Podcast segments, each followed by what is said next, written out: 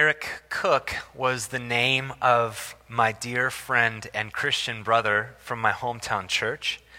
Uh, the joy of the Lord was all over Eric Cook.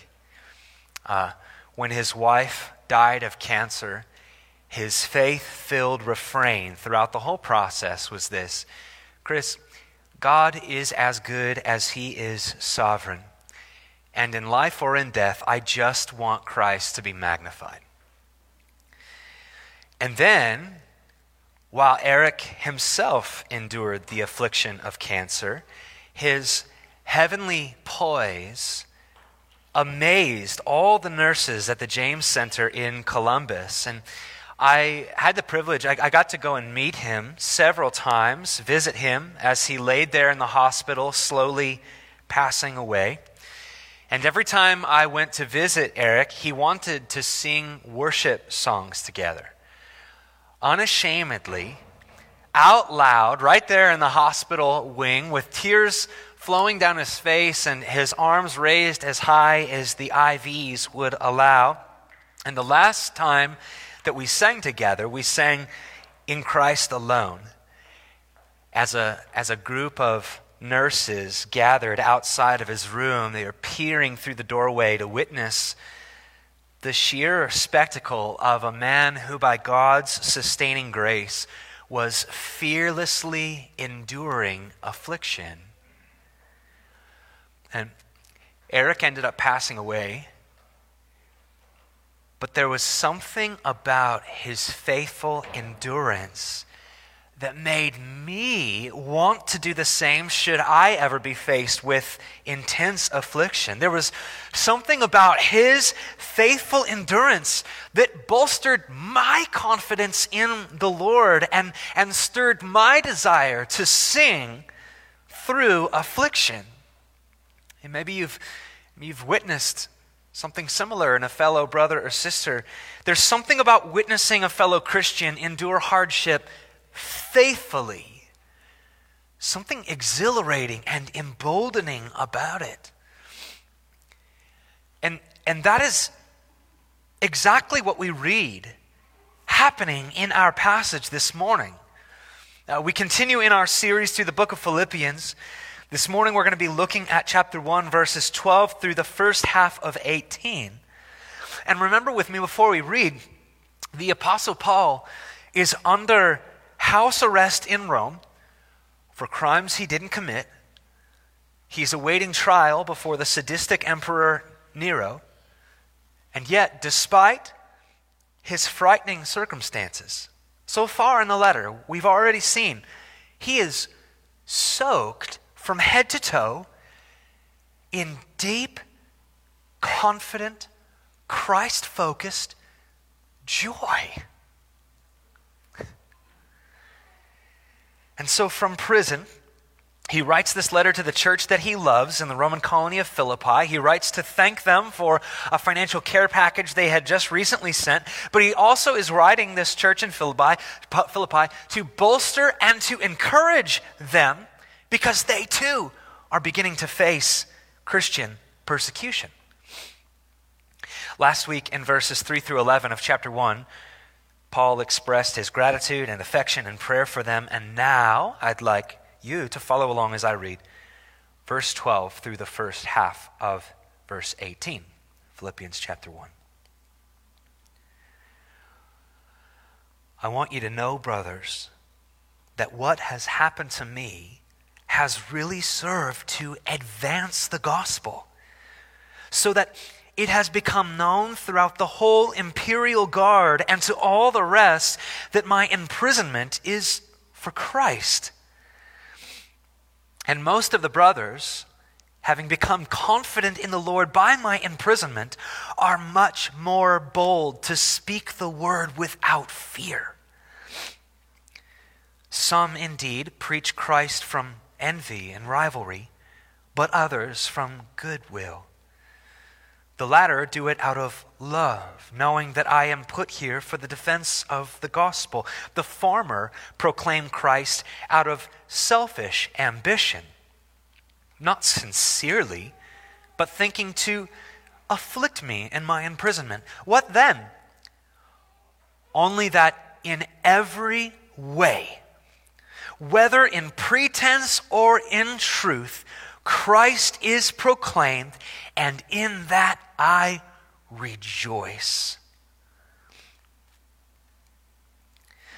This is the word of the Lord. Thanks be to God. Would you say a word of prayer with me? Father, we ask that you would take this word that you inspired and that you would admonish our hearts with this word. That you would convict us, that you would lead us to repentance, that you would conform us to the righteousness of Christ, that we would look more like Jesus because of this text. And we trust that you will do this in Jesus' name. Amen. So, Paul is enduring affliction, and many other Christians in Rome are enduring affliction. And the Philippian Christians to whom Paul is writing, they are enduring affliction. The rebellious first century world is apparently doing everything it can to extinguish the flame of the gospel. And yet, just like we've just read, and just like throwing water on a grease fire, the flame of the gospel is not stifled by affliction, it is stoked. The glorious truth of the risen Christ cannot be extinguished, not then, not now, not ever. And Paul's aim in this part of the letter, the verses we've just read, his hope is to embolden the Philippians, who are also facing some persecution. If I could summarize what we've just read into one sentence, Paul's aim is to say, look, as we endure affliction faithfully, the gospel advances fruitfully. And I believe that Paul is also, you know, chin up. Take courage, Philippians.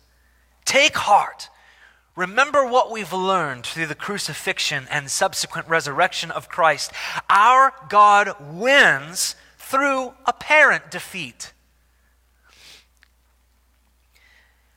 And so, if we were to break down that summary statement, as we endure affliction faithfully, the gospel advances fruitfully. I believe that that summarizes our passage, and I'm going to break that statement in half, and that's going to be our outline. So, for the remainder of our time, I have two points. Number one, as we endure affliction faithfully. Number two, the gospel advances fruitfully. Let's look at point number one. As we endure affliction faithfully. In verses 12 and 13, if you look at the passage here, Paul reports that through his imprisonment, the good news of Christ has become known throughout the whole imperial guard and to all the rest. Now, the Roman imperial guard was comprised of around 9,000 troops. And to all the rest, uh, Paul probably means, you know, Roman leaders and officials and citizens. His point thousands of Romans are hearing the gospel. But how? Remember with me, back to the book of Acts, in the last chapter, we learned that for two years, while Paul is under the rotating watch of Roman guards in house arrest, while he awaits trial before Emperor Nero, we learn that he is allowed to preach Christ to any and all visitors who come to him in Rome. And that is exactly what he is doing as he writes this letter, he is talking about Christ to the night guard. He is talking about Christ to the morning guard. He is talking about Christ to the noon guard and the evening guard and the guard switch and all of that. He is talking and preaching Christ throughout the very affliction that is meant to silence him about Christ. And this is what it means to endure affliction faithfully. Like my friend Eric Cook, while he was sick. Certainly, sickness is the result of a world apart from Christ. But for Eric, sickness became the catalyst for leading people to Christ. And look, we are all going to endure affliction. Of, in, in some way or another, and we're all, in fact, right now enduring some form of affliction. I don't know what yours is. It could be health related, it could be relational, or even occupational at work. Here is the admonition to the people of Christ put on, by the Spirit of power, put on faithfulness. Prayerfully meditate on God's Word. Make it your daily commitment, your hourly commitment. Be in the Word. Put on the praises of God. Armor yourself in worship. Memorize God's precious promises that the same power that raised Christ from the dead lives in you, believer. Amen. Amen. Put on this precious promise that when you share in the afflictions that Christ endured, you will also share in the resurrection he secured.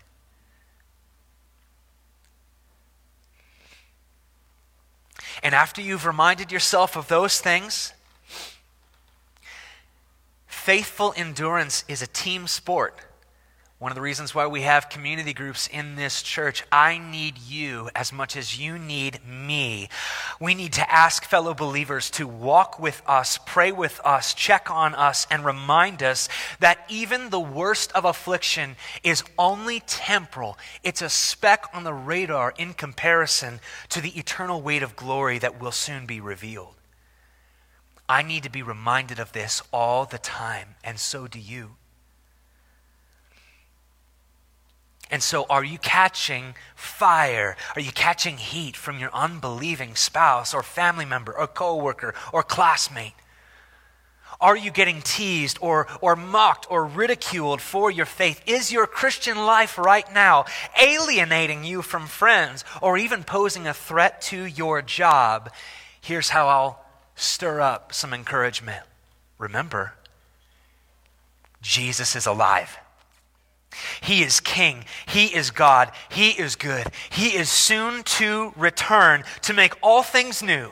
Greater is He that lives in you than He who is in the world. So, family in Christ, chin up.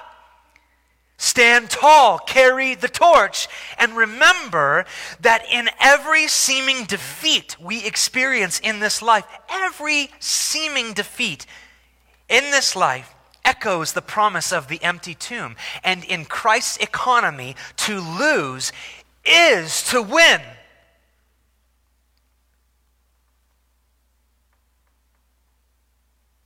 Paul would ask the, the Roman church, Whom or what would even dare separate you from the love of Christ? Would tribulation? Distress? Persecution, famine, poverty, danger, sword? What was Paul's answer to his own? No! Through all of these things, we are more than conquerors through him who has loved us. May we be so confident in Christ. May we be so confident in his promises. May we be so confident in our eternal position with him that affliction strangely serves to strengthen, not subdue, our faith filled zeal.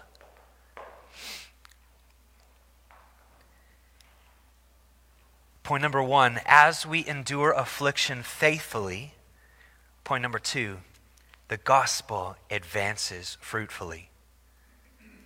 So in verses 12 and 13, Paul shares how the gospel is advancing in his neck of the woods. And then in verse 14, he shares how the gospel is actually advancing all throughout Rome because many Christian brothers have been emboldened on account of his faithful endurance in prison. The Greek word adelphos can strictly be translated as brothers, but it can also be translated, depending on the context, as brothers and sisters. Either way, Paul's point, whether he writes to just brothers or brothers and sisters, like I think, his point in verse 14 remains the same. And his point in verse 14 actually reminds me of my own experience as I watched my friend Eric Cook endure cancer faithfully. I was emboldened by him. I wasn't afraid of affliction to the degree that I once was. I was, in fact, inspired to praise Christ louder through affliction, not quieter. The gospel advances fruitfully. And we see it not just among the imperial guard and officials and citizens in Paul's sphere of influence. We see that the gospel is advancing fruitfully, not just by the mouths of the emboldened Roman Christians who are, look down at verses 15 and 16. There are some emboldened Roman Christians who are preaching Christ from goodwill and out of love for God and for Paul. But the gospel keeps fruitfully advancing through those who are preaching Christ. Look at verse 15 again out of envy and rivalry. Verse 17 out of selfish ambition and insincerity, and out of a desire to actually afflict Paul while he's locked up. Okay, we read that rightly. What? What? Let me try to illustrate what Paul is going on about here. Imagine if there had been a man in the hospital room next to my friend Eric Cook. And in, his, in the room next to Eric Cook, he heard all of the applause that the nurses were giving to Eric for his fearless faith. Now imagine that man listening in. He wanted a taste of the notoriety himself. So he started to sing worship songs in his room. He started to read scripture out loud from his room with the hope of gaining some accolades for himself. That is what Paul is saying some people are doing around Rome. They're not preaching, preaching Christ sincerely, they're not preaching Christ humbly. They're preaching Christ to make a name for themselves while the Apostle Paul, the Titan himself, is all locked up. I'm going to go out and I'm going to fill his shoes and I'm going to do his work. That's what's happening. And what does Paul have to say about it in verse 18? This is stunning. Just that in every way, whether in pretense or in truth, Christ is being proclaimed. And in that I rejoice. What? I'll again try to illustrate why I think he's rejoicing. I'll illustrate with this story. My dad's a pilot, and he used to fly to and from China all the time. And in China, you can get these knockoff North Face jackets and fleeces. Y'all familiar with the brand, the brand, the brand North Face? Well, these jackets, these knockoffs, they sell really well because they look legit. And whoever is making them over in Asia is lucratively riding the coattails of the actual brand. Now, I am not endorsing counterfeit apparel. That's not what I'm doing. It is just interesting to realize something that even counterfeit North Face jackets have helped to expand the recognition of the brand worldwide. Even though the apparel is inauthentic, more and more and more people are seeing that logo wherever they go. I think this might be why Paul is so joyful even if his ministry is being hijacked by these insincere, insincere preachers, even if some people are content to abandon him in prison because they found another preacher out in the streets, Paul knows that these new preachers aren't legit, but he knows the name that they are preaching is legit. So he rejoices.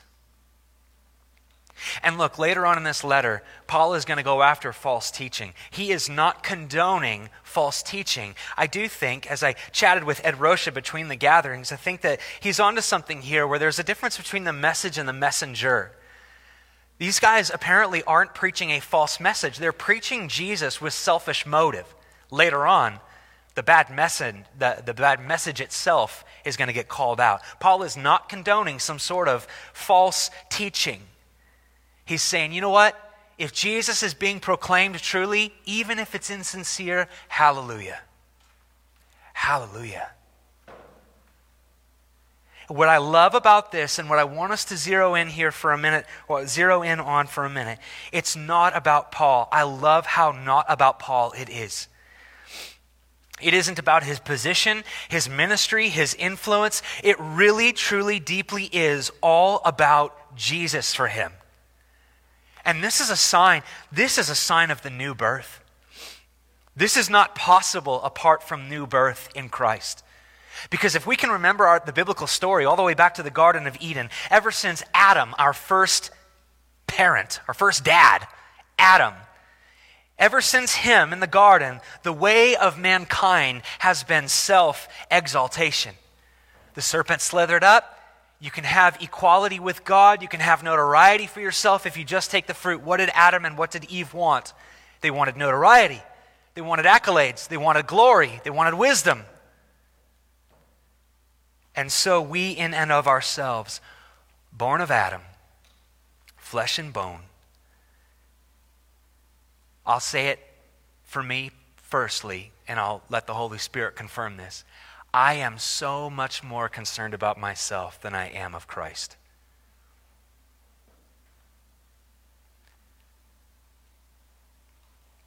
And this is a huge problem in the church. Even in the church.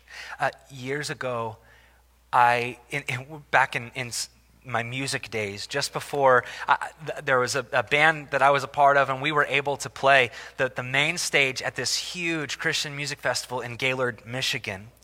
And as we were coming onto the stage, and as the band prior to us was coming off, this band, t- tons of singles on all of the popular radio, uh, Christian radio.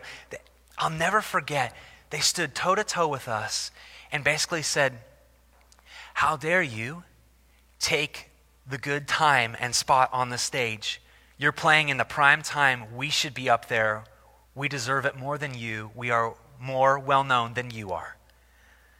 And it became this thing. And I'm not here, I'm not even going to tell you who, I'm not throwing shade or, or, or talking trash. Here's the thing, though it's, it's sobering for me to use that illustration to preach to my own heart when we are more concerned with our own notoriety than we are of Christ's, we are incapable of rejoicing like Paul does in verse 18. We are incapable of being outshone or made small, just like Adam in the garden. I want accolades. I want notoriety. I want equality with God. I want glory. The mere fact that Paul is able to write the way he does in verse 18 is a sign of new birth. This man is new. And so let me turn this toward you. I'm asking the same of myself. Do you feel as though you are living in another believer's shadow? Is someone else in a position that you think you deserve? What an opportunity between the quiet of your soul and the Father who sees and hears. What an opportunity for you to prayerly, prayerfully rejoice. Not because you are being exalted, but if Christ is, you have every reason to exalt, to worship, to rejoice.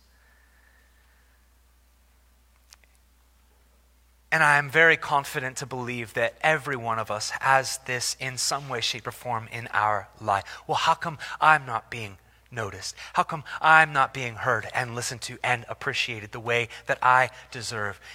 In the quiet of your soul, take it to the Father who sees and hears in secret and rejoice. And actually, let's gospel ourselves for a second. If you can recall the gospel accounts of Matthew, Mark, Luke, and John, there are several recorded events where a debate breaks out between Jesus' disciples. You know what that debate entails? Who's the greatest? Which one of us is the greatest, Jesus?